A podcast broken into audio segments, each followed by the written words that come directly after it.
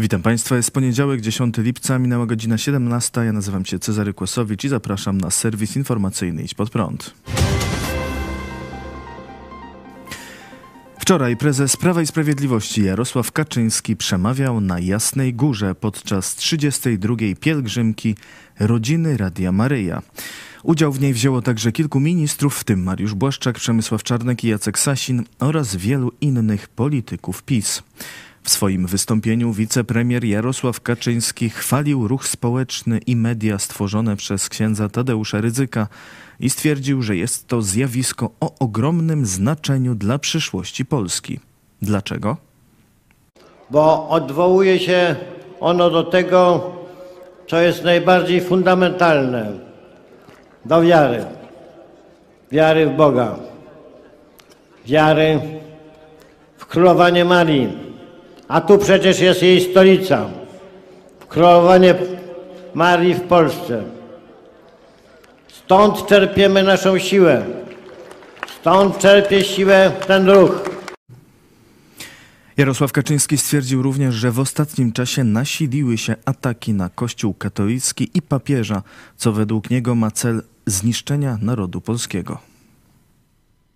Od naprawdę bardzo dawna nie było takiego momentu, w którym tak jawnie formułowane są plany pozbawienia nas suwerenności.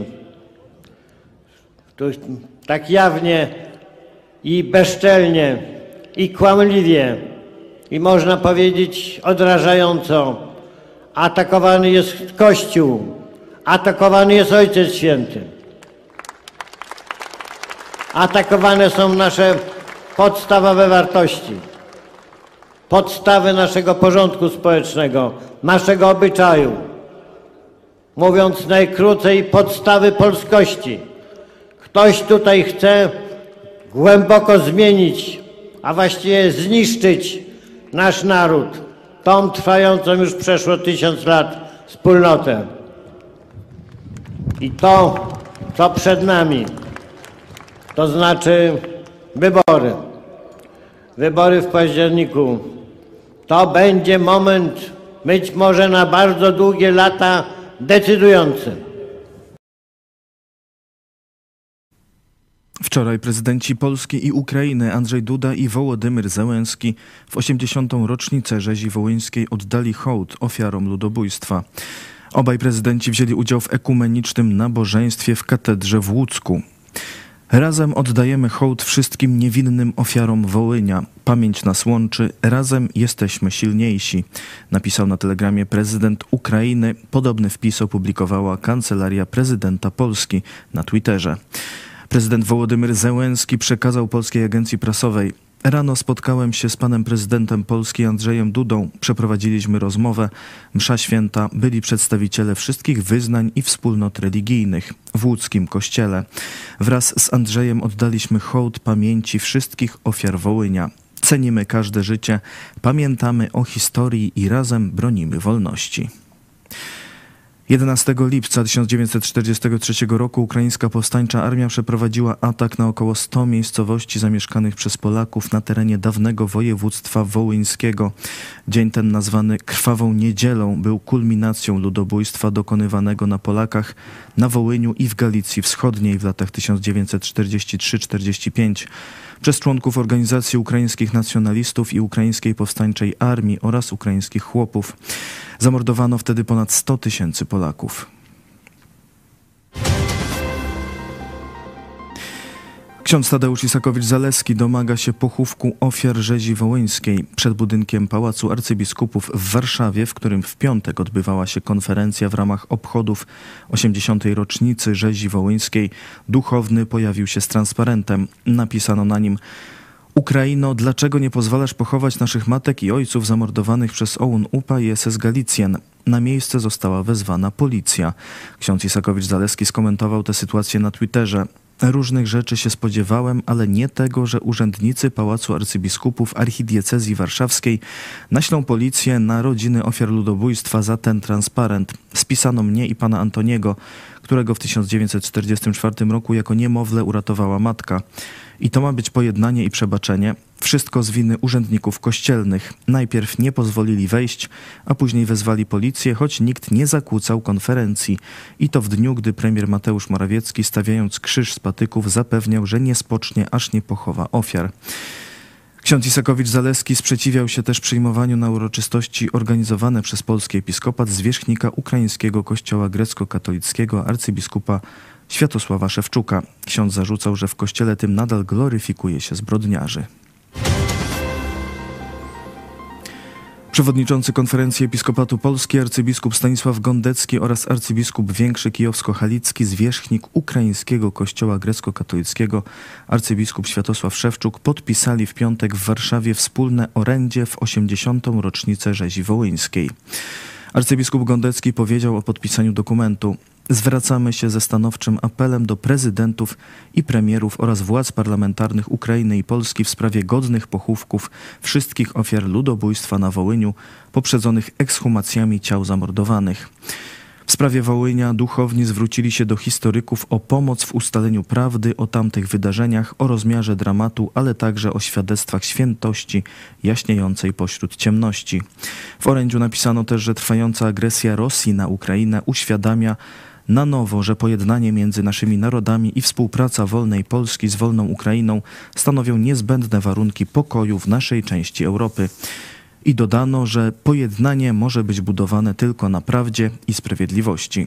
Arcybiskup Gondecki zaznaczył, że tego nie da się dokonać bez odniesienia do prawdy i bez nazwania zgodnie z życzeniem rodzin kresowych ludobójstwa polskiej ludności na Wołyniu po imieniu, bez uciekania się do półprawd i eufemizmów typu tragedia wołyńska, zbrodnia wołyńska, czystki etniczne czy akcja antypolska. Hierarcha podkreślił, że w trakcie ludobójstwa na Wołyniu obok Polaków ginęli też przedstawiciele innych narodów, wśród nich także ci Ukraińcy, którzy starali się ratować Polaków z pogromu. Aleja Milionerów PiS to akcja polityków Koalicji Obywatelskiej, która ma pokazać skalę nepotyzmu w partii rządzącej. Działacze KO ustawili wczoraj w Międzyzdrojach tekturowe podobizny osób powiązanych z PiS którzy dzięki tym, które dzięki tym powiązaniom zarobiły spore pieniądze. Każda podobizna opatrzona jest kwotą, jaką dana osoba zarobiła w ciągu 8 lat rządów Prawa i Sprawiedliwości. Dziś wystawka jest w Kołobrzegu, potem ma być pokazana także w innych miastach w całej Polsce. O akcji mówili posłowie Arkadiusz Marchewka i Konrad Frysztak. To są ludzie, którzy dzięki temu, że dzierżą władzę, że mają kolegów w PiSie i znajomych, zarobili w ostatnich latach grube miliony złotych. I trzeba to pokazać. Oni te wielkie, gigantyczne pensje zawdzięczają tylko i wyłącznie temu, że mają znajomych w PiSie, że mają kolegów pisowskich, którzy rządzą spółkami Skarbu Państwa. Ci ludzie za naszymi plecami, pod rządami Prawa i Sprawiedliwości, dorobili się milionów. W sumie, jak podaje Wirtualna Polska i TVN24, to ponad 350 milionów złotych. Ci ludzie wprost traktują te spółki Skarbu Państwa jak bankomat. Wolność mediów to wolność słowa, a nie strach przed odpowiedzialnością karną i perspektywą więzienia. Tak powiedział na konferencji prasowej minister sprawiedliwości i prokurator generalny Zbigniew Ziobro. Suwerenna Polska w piątek złożyła w Sejmie projekt nowelizacji kodeksu karnego. Projekt zakłada likwidację przepisów dotyczących zniesławienia, o których mówi obecnie artykuł 212. Wolność mediów to wolność słowa, a nie strach przed odpowiedzialnością karną i perspektywą więzienia. Dlatego w imię wolności, debaty i dyskusji publicznej w Polsce występuje występujemy z inicjatywą likwidacji przepisów o zniesławieniu i ścigania tych, którzy przekroczą granice wolności słowa w kodeksie karnym. Kodeks karny powinien być drogą do wymuszania prawdy, ale wasze sumienie i rzetelność dziennikarska, dobra opinia, jaką chcecie kreować na swój temat własnych redakcji. Chcemy, aby Polska była normalnym krajem, a nie takim, w którym służby państwowe wkraczają do niezależnych redakcji, zastraszają dziennikarzy i szukają materiałów, informacji, które kompromitują aktualnie rządzących. Ten projekt w dniu wczorajszym został złożony przez pana ministra Warchoła, podpisało się pod nim wielu polityków. Jest to inicjatywa, jak wspomniałem, suwerennej Polski w imię wolności debaty, wolności dyskusji, ale jest to inicjatywa podzielana przez naszych kolegów również z Prawa i Sprawiedliwości. Wczoraj podpisał się pod tym dokumentem m.in. pan prezes Jarosław Kaczyński, pan minister Mariusz Błaszczak. Jest to więc wspólna inicjatywa w tym momencie całej Zjednoczonej Prawicy, zarówno suwerennej Polski, jak i Prawa i Sprawiedliwości. Chcemy, by wolność, Polska wolnością słynęła w dzisiejszych czasach dzisiejszej Europy, gdzie ta wolność jest coraz bardziej ograniczona, reglamentowana, zwłaszcza jeśli obserwujemy to, co dzieje się w mediach społecznościowych, w internecie, kiedy dochodzi do coraz częstszej cenzury, kiedy w naszym, u naszego sąsiada wprowadzona jest ustawa, która jawnie cenzuruje to, co pojawia się w sieci. My chcemy, aby ta przestrzeń wolności była lepiej w Polsce gwarantowana. W sprawach o zniesławienie otwarta ma pozostać droga cywilna. Warto przypomnieć, że ta sama partia, której lider Zbigniew Ziobro tak gładko mówi o wolności słowa i mediów, jednocześnie dąży do zaostrzenia przepisów w zakresie tzw. Tak obrazy uczuć religijnych, a podległa mu prokuratura w procesie pastora Pawła Chojeckiego, redaktora naczelnego naszej telewizji, do końca domagała się kary więzienia, między innymi za wyśmiewanie w telewizji pod prąd dogmatów Kościoła katolickiego.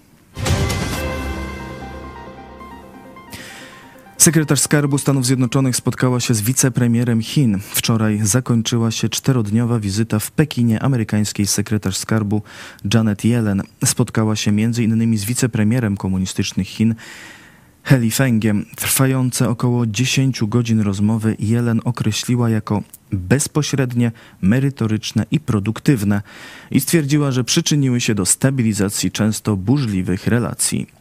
Amerykańska minister wyraziła podczas rozmów poważne zaniepokojenie nieuczciwymi praktykami ekonomicznymi strony chińskiej.